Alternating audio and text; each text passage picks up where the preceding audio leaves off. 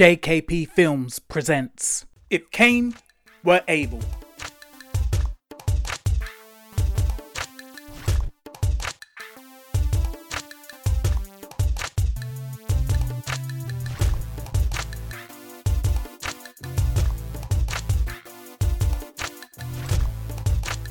A month goes by in a blink of an eye. One day, in Eve's house, Tristan and Paul are crying in their cot. Eve tries to feed them milk, one at a time, but they won't stop crying. She tries to burp them, one at a time, but still they continue to cry. She puts each of them back in their cot and tries reading her book on raising babies to them. Please, stop crying. Eve changes the twins' nappies. They still keep crying. What's wrong? Please stop crying. Mummy's new to this, so you need to help me out. Hi, darling. I need your help. I've tried everything in the books, but the twins won't stop crying and they won't eat. Eve, calm down. Everything is going to be okay. Try not to get so worked up. Remember, if you get tense, then the twins will get tense because they feed off of your emotions. I'll be there in less than 30 minutes. Don't worry, darling. The twins and everything will be okay. Meanwhile, in a secret location somewhere in London, Don't talk yet. Wait until we get in the bunker.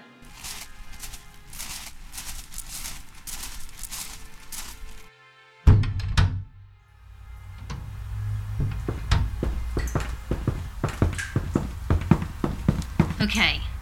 Did any of the neighbours see anything? No, and quite strangely, all of the recordings from the neighbour's camera went on the blink from 8 o'clock to 10 o'clock on the 15th of March.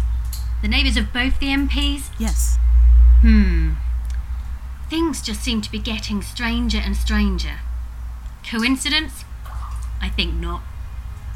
Can you get any examples of some of the videos from the missing MP's neighbour security cameras? I'm one step ahead of you. I've already got two of each of their neighbours' videos. Brilliant. I know someone who can check, see if they've been tampered with. What about local CCTV cameras? I spoke to my friend, and mysteriously, the two cameras on either end of Charlotte Reefs Road and the four around Helena Clark's house were all on the blink that day. Again, coincidence? Or proof that something is amiss? Hmm. Could be either. Did you manage to get the keys for both of the missing MP's houses? Yes. Good. Let's go visit each of the MP's houses now and see if we can find anything the police didn't. Whose house do you think we should visit first? Helena Clark. Because her baby was found at home alone on the day she disappeared.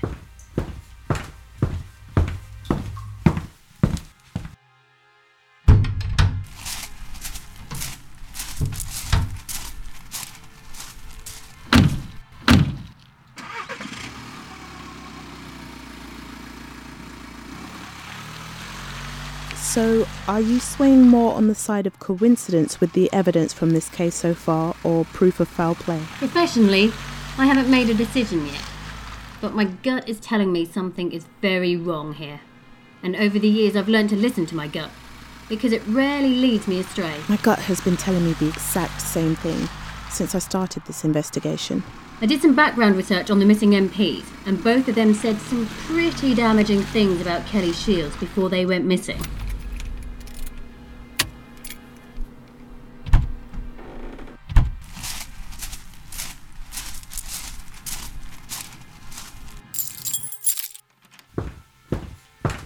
I'll take the downstairs, and you take the upstairs.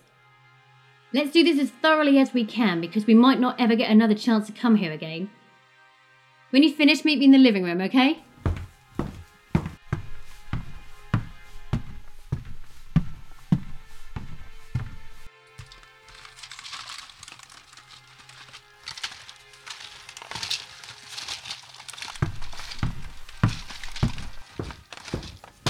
Did you find anything? Yes. Helena and Charlotte Reef were trying to build a case about the illegality of Kelly Shields' government so they could bring her down. That means Kelly had a motive. I think we should check if there have been any more unexplained missing persons since the virus struck and if they have anything in common. That seems like a good idea. Eleven years later, Eve and her twins make their way to the edge of a road. Eve looks at Tristan. Hold my hand, Tristan. The traffic light signals that it's time to go. They walk across the street and make their way home. When they reach there, Tristan goes up to his bedroom. Inside his room, there are parts of computers, electronic devices, and science stuff everywhere. Tristan is busy trying to build something at his desk. Come in. It's past your bedtime, darling. You need to go to bed. Please, Mum, I'm close to a breakthrough. Okay, darling. One more hour, and then you need to go to bed. An hour later, Tristan went to bed, and before long, night turned to day. The next morning, Paul and Eve Hope are in their kitchen. Can me and Tristan go to different secondary schools? Why? I need my space. I mean, I love my brother and everything, but I need space to find out who I am as Paul Hope, instead of always being Paul and Tristan Hope. I get it, darling. I understand it can't always be easy for you to be known for just you. But how about we make a compromise? I'll get the secondary school to put you in different classes. That way, your classmates can get to know you as an individual, but you can still look out for your little brother from afar. Hmm. Well, I guess it's better than nothing. Mum, you know Tristan is not really my little brother, right? We're the same age. He's only minutes younger than me. But he's so fragile, darling. And he always has been. So have we got a deal? Yes. A few months pass by. Paul and Tristan start secondary school. Tristan tries to hang out with his brother at school, but Paul shuns him. Paul Hope becomes more and more popular at school, whereas Tristan is a loner. Initially, the bullies stared clear of Tristan because it was obvious that he was Paul's brother, but when they realized that Paul had no time for his identical twin, they started to bully Tristan. No matter what the bullies ever did to Tristan, he never told on them or fought back. Look at him. He just irritates me. He's always the teacher's pet, and he acts as if he's better than the rest of us. Isn't he Paul Hope's brother? And so what? Is that supposed to mean anything to me? I just thought. You just thought what, Byron? I thought you wouldn't want to get on the wrong side of Paul Hope. First of all, ain't nobody here scared of Paul Hope except maybe you. And secondly, Paul doesn't even like his brother. So even if I was scared of Paul Hope, Tristan Hope would still be fair game. I didn't mean any disrespect, Ricky. I wasn't trying to say you were scared of Paul or anything. Oh, whatever. Let's just go relieve Tristan Hope's pockets of his pocket money before I get bored and decide to relieve you of yours. You what? You heard me. Why do you always have to take it there? You always have to push it and get disrespectful. I was just asking a question. Byron, stop it. You ain't fooling anyone. We all know that you're shook. And let's get his pocket money now, and then we can continue this later.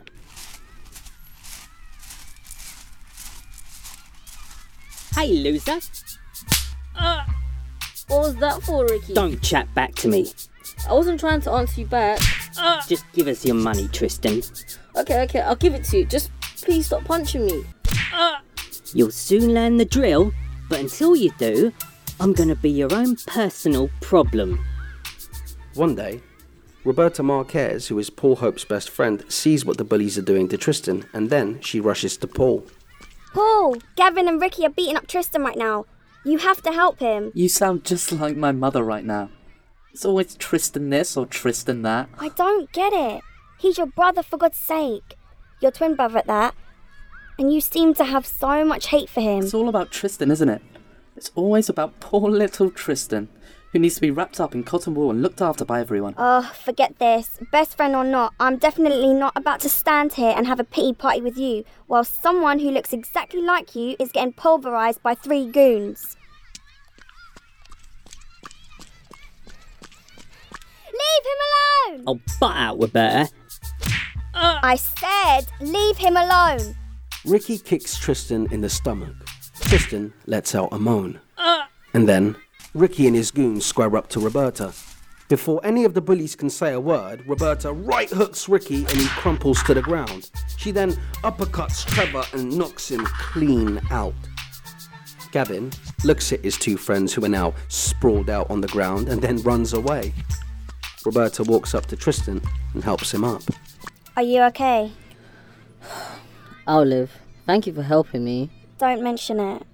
But why didn't you fight back? I hate violence. But they were giving you some serious beatdown. I wasn't about to let their anger and hatred change who I am. Hmm, I hear you. That's all good and well. And I respect your Gandhi esque stance. But next time, please at least try and block the blows. I mean, if I didn't come when I did, who knows when they would have stopped using you as their personal piñata. Thanks again, and I promise next time I'll at least duck. Paul angrily looks at Roberta and Tristan talking. His resentment towards his brother simmers throughout the day, and his anger leads to him giving Roberta the silent treatment for two days. On the third day, Roberta walks up to Paul in the school playground. Okay, let's have it. Let's have what? What's been bothering you in regards to me for the last two days? Nothing's bothering me. So, you haven't been giving your only best friend the silent treatment for the last two days? You know I'm angry. Okay, if you're not going to use your words like a big boy, I'll have to spit it out for you. You're angry because I stuck up for Tristan, right? Ding, ding, ding. You've got it in one guess. I mean, you more than anybody else knows how I feel about him. But you've still stuck up for him. You see, that right there is what I don't understand about you. I've known you since we were in nursery together, and you've always stuck up for those who are getting bullied, even if you don't like them. So, what makes Tristan so different? Meanwhile, at the Guardian newspaper office building, Oh my god. This is even bigger than I initially thought. All of those people on the board over there who went missing after the Titan virus struck all spoke out against Kelly Shields' government or refused to do the things Kelly's government told the general public to do. That can't just be coincidence. If it was just a handful, then we could say it was just a fluke. But with this many people, we have to see it as a mysterious situation worth investigating further. We need to find a way to prove that there's been foul play in these cases. Let's see if we can talk to the police officers who investigated these cases. the next day, Tristan Hope is in an adventure playground with a number of local kids. Ricky Tomlins walks up to Tristan. Hey, loser. Reply when I'm speaking to you, Tristan. you know what? I'm gonna give you one free punch. Fight, fight, fight, fight, fight, fight, fight, fight. Come on. What type of a boy are you? Are you even a boy? Fight back. Paul Hope just walks on by as Ricky Tomlins punches his brother in the left temple. Tristan Hope collapses to the ground. Paul continues to walk to the swings. He sits on one of the swings and begins swinging. Three years later, on a cold and dark winter's night, a police car is driving down Fuller Road. PC Craig, can you go to 219 Leopold Crescent, please? I've had a number of reports about strange noises and a child constantly crying at this address. I'll be there within 20 minutes.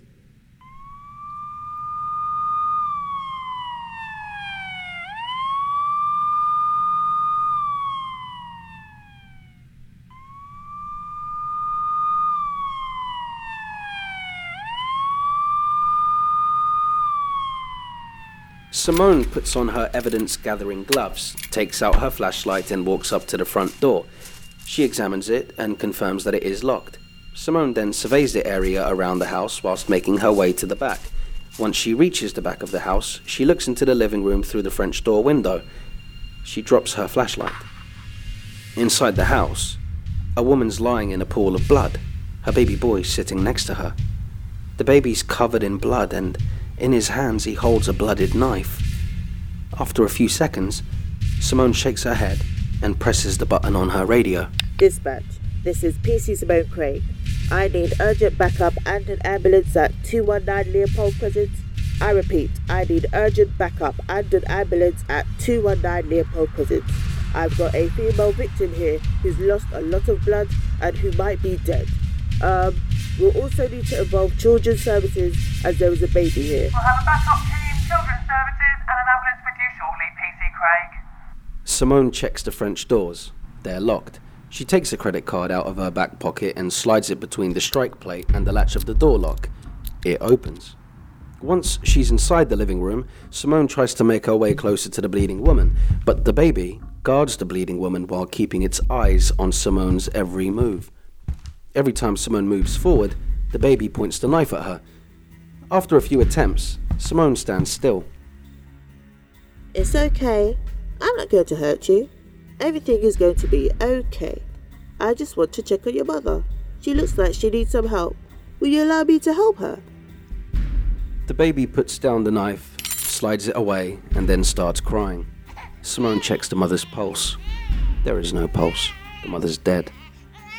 A little while later, backup, children's services, the crime scene photographers, an ambulance, and the SOCOs arrive at the scene of the crime.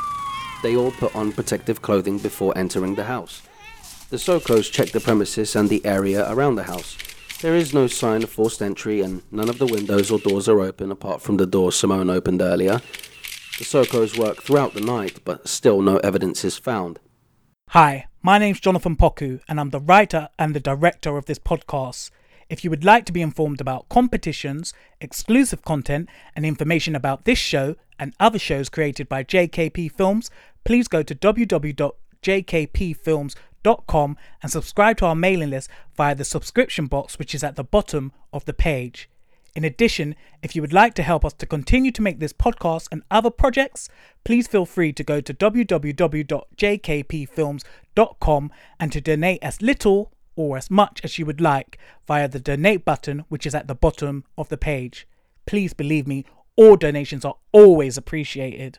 Oh, yeah, if you would like to contact us, please email us at inquire at jkpfilms.com.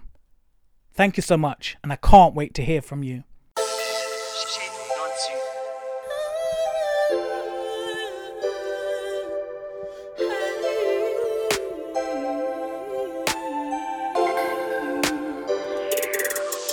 Is born, brewing inside of us. A dawn has come, specks turn to stardust. Too much to learn, so little time to see to yourselves. This is your odyssey. Let the fire burn.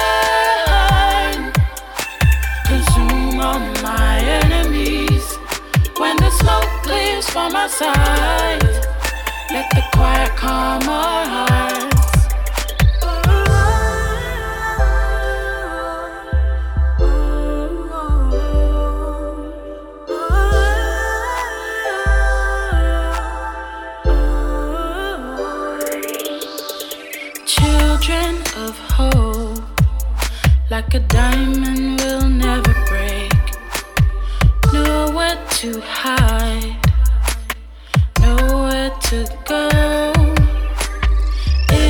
The end?